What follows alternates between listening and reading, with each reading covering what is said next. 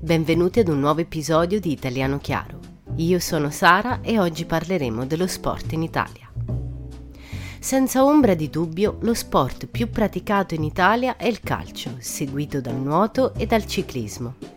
Secondo i dati del CONI, il 35% della popolazione pratica un'attività sportiva. Eppure, nonostante i risultati ragguardevoli, in Italia una quota significativa della popolazione non raggiunge i livelli di attività fisica raccomandabili. Si raccomanda infatti almeno mezz'ora al giorno per gli adulti e almeno un'ora per i bambini e gli adolescenti, minimo 5 giorni la settimana. Secondo una ricerca condotta per il Sole 24 ore, le province più sportive sono Trieste, Bolzano e Trento, rispettivamente al terzo, al secondo e al primo posto.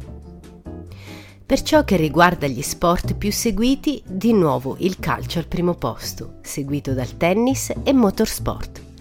Questa popolarità è certamente da attribuirsi ai recenti successi del giovane Berrettini per ciò che riguarda il tennis e alle numerose vittorie del campione di MotoGP Valentino Rossi, tra i piloti più titolati del motociclismo mondiale, e della Ferrari, scuderia protagonista dei circuiti tricolore nella Formula 1.